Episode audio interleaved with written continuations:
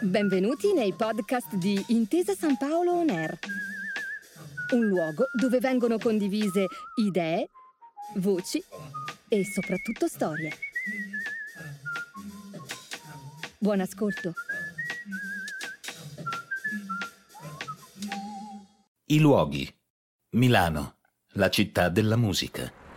Si dicono tantissime cose su Milano, che è una città sempre di corsa, che i milanesi sono troppo freddi e se la tirano, che è un posto caotico e che tutto costa troppo. E poi l'intramontabile Milano è bella, ma non ci vivrei. Chiacchiere superficiali, non trovate? Luoghi comuni. Ecco, sì, luoghi. Nella storia che vi stiamo raccontando, quella di Piano City, non è solo la musica ad essere la protagonista di questi dieci anni. Come per tutti i festival, ogni elemento ha la sua importanza e merita di avere un suo ruolo nella narrazione più generale. All'interno di ogni racconto ci sono dei particolari che fanno sempre la differenza, sono dei simboli che restituiscono quel tocco in più che rende originale e curioso qualcosa che parrebbe scialbo e anonimo. Un po' come quando decidiamo di aggiungere una spezia o di sostituire un ingrediente in una ricetta che abbiamo già preparato migliaia di volte e ci risulta ormai troppo banale. Ecco, l'ingrediente segreto di Piano City è la scelta dei luoghi. Il luogo giusto al momento giusto. Non sono pochi i luoghi di Milano dove la musica regna. Dal teatro alla Scala e il suo cartellone lirico, alle serate di musica indie nei locali di Nolo, dai concerti dei più famosi musicisti allo stadio di San Siro e al forum di Assago, alle periferie, dove negli ultimi anni ha spopolato la trappa. Ma appunto, dove portare nuovi eventi in una città dove c'è già tanto, ma non troppo? Se lo scopo di Piano City è quello di coinvolgere e far rivivere la città ai suoi abitanti, tanto vale darsi da fare e bussare a qualche porta. Come è già accaduto per il preludio di apertura alla caserma in via Mascheroni, il team organizzativo di Piano City collabora con il Comune di Milano per individuare nuovi spazi e nuovi palchi. In questa puntata vi vogliamo fare una panoramica dei molti e variegati luoghi in cui per dieci anni Piano City ha preso vita. Entreremo più in dettaglio dei concerti e degli artisti prossimamente, ma non temete, Fare un giro per Milano può essere sempre un punto di ispirazione, se si tengono le orecchie bene aperte. Come molte altre città d'Italia, anche il capoluogo meneghino è uno scrigno ricco di opere d'arte. È scontato elencare i monumenti, le piazze e i musei che ogni giorno attraggono centinaia di visitatori. Ci sono però alcune perle che non sono sempre aperte al pubblico, ma nei giorni di Piano City si prendono due piccioni con una fava Parliamo della splendida Villa Necchi Campiglio, patrimonio del FAI, o dell'albergo diurno di Porta Venezia, altra piccola meraviglia. Per cui è necessario prenotare e pagare un biglietto per visitarli, ma i concerti di Piano City sono tutti gratuiti. Ed è abbastanza ovvio che un'immersione nella bellezza non si nega a nessuno. La stessa bellezza che abbaglia anche nella splendida chiesa di San Maurizio al Monastero Maggiore, la Cappella Sistina di Milano. Oppure nelle grandi sale della sede delle Gallerie d'Italia, in Piazza della Scala, proprio in alcune delle filiali di Banca Intesa San Paolo, come quella in Piazza Cordusio o quella in Piazza Diaz, si sono tenuti vari concerti nel corso delle edizioni di Piano City. Ma c'è un posto molto particolare, legato sia ad Intesa che a Milano. Il Cavò, in Via Verdi, dove oggi si trova il guardaroba delle Gallerie d'Italia, negli anni passati era un vero e proprio cavò di quella splendida ed elegante filiale. Ma durante la seconda guerra mondiale venne utilizzato come rifugio antiaereo da molti milanesi. Nel 1940, quando la città venne bombardata, proprio per la sua posizione posta a 20 metri di profondità nella falda acquifera, questo locale enorme, suggestivo e appena inaugurato, diede riparo a migliaia di cittadini sfollati e per la sua capienza e l'inespugnabilità venne considerato il luogo più sicuro di tutta Milano. Ma non per forza siamo obbligati ad andare sottoterra per ascoltare un po' di musica. Basta fare una passeggiata ed entrare in un ampio e areato parco. I grandi parchi di Milano, come i giardini di Villa Reale o Parco Sempione, sono un tripudio di umanità e ovviamente è facile pensare di organizzare un grande concerto con moltissimi spettatori. Come il piano africain di Ludovico Einaudi nel 2014. Ma, come abbiamo già detto, l'idea è quella di estendere Piano City in tutta la città. Negli ultimi dieci anni il Comune di Milano ha portato avanti una politica volta alla riqualificazione dei quartieri più periferici e delle aree urbane più degradate. Non è un caso quindi che anche a Gratosoglio, in via Padova o nella zona di Rogoredo arrivino pianoforti e le note di una sinfonia classica o un'improvvisazione jazz. La riqualificazione e l'inclusione sociale sono due temi molto cari sia al comune che al festival.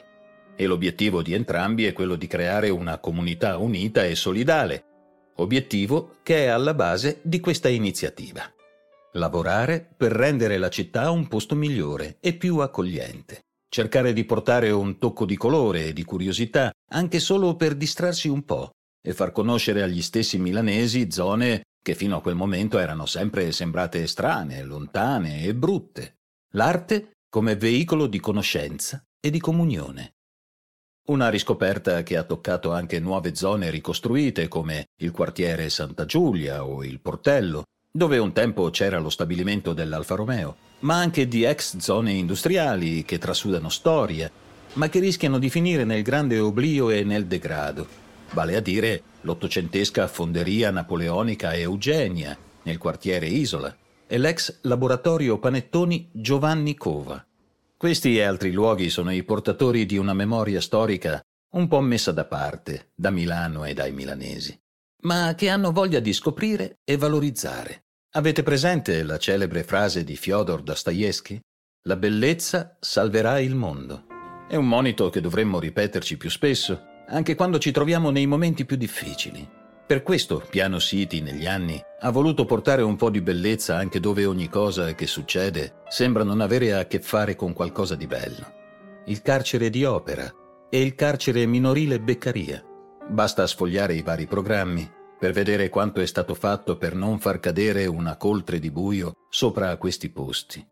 C'è sempre il piacere dello scoprire, del conoscere, del dialogare, L'incontro tra due mondi lontani, la condivisione di un tempo, di un ascolto e forse delle stesse emozioni. Può essere questo un dono reciproco tra chi vi entra per la prima volta e solo per qualche ora e chi invece vi è costretto a starci per molti anni? Chissà, forse è un'illusione un po' ingenua, ma anche l'angolo più buio e lontano fa parte di una città che vuole crescere ed ambisce a essere una metropoli soprattutto se di mezzo c'è anche l'evento più importante della sua storia degli ultimi dieci anni, l'Expo. Quindi che senso avrebbe organizzare grandi concerti nella nuova area della fiera e ignorare completamente un carcere o una piazza di periferia? Lasciamo a voi ogni considerazione, fiduciosi che abbiate capito il senso del nostro discorso. Prima di addentrarci nel racconto del vero simbolo dei luoghi del festival, c'è un particolare di cui vogliamo farvi partecipi i mezzi di trasporto. Milano è viva e movimentata, il suo traffico è conosciuto quanto la Madonnina e, ai noi, anche il livello di inquinamento. Però, qual è il mezzo più iconico di questa città? Il tram. Pensate che Piano City non coinvolga anche questi biscioni arancioni o verdi? Per incentivare l'uso del trasporto pubblico e per sensibilizzare al tema del rispetto ambientale, quale modo migliore se non mettere un pianoforte su un tram, su una bicicletta o su un tandem? È un gioco, un divertimento, ma anche un modo simpatico per invitare a sfruttare di più i mezzi pubblici, spendendo meno e inquinando meno. Come si suol dire, minima spesa, massima resa. C'è sempre tanto da scoprire a Milano e proprio negli anfratti più intimi si nascondono i tesori più grandi. Quella che è una delle peculiarità fondamentali di Piano City si trova proprio nelle case dei milanesi. Sin dalla prima edizione è stato lanciato un bando per candidare le proprie case per un concerto, a patto che fosse presente un pianoforte in buone condizioni. È un'iniziativa che subito ha conquistato. Da ogni parte di Milano, ogni tipo di casa, ospiti sempre diversi, una moltitudine di concerti variegati e un unico grande senso di accoglienza. Di storie da raccontare ce ne sarebbero tante da passare un mese a sentirle tutte.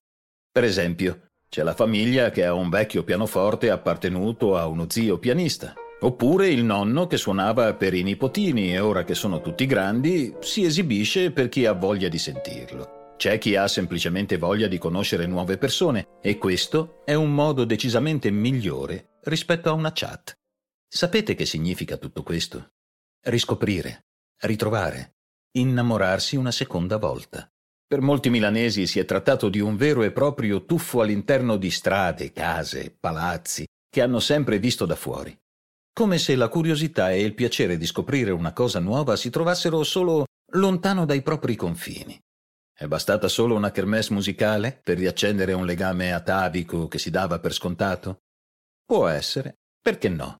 Il numero sempre più grande di spettatori che si muovono per Milano e ascoltare buona musica è sintomo di affetto e riconoscenza verso la propria città. È quello stesso legame che si vuole trasmettere anche ai più giovani, alle nuove generazioni, che rischiano di non conoscere Piano City o dare per scontato quello che la città ha da offrire. Lo stesso vale per gli studenti, il conservatorio, la civica scuola di musica nella splendida Villa Simonetta, l'Università Statale, la Bocconi, sono fucine di nuove menti, nuovi sguardi e nuovi ascolti.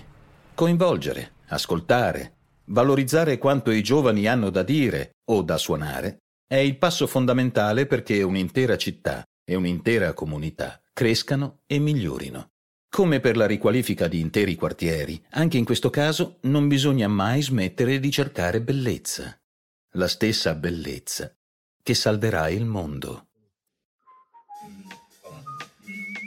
Grazie per aver ascoltato i podcast di Intesa San Paolo On Air.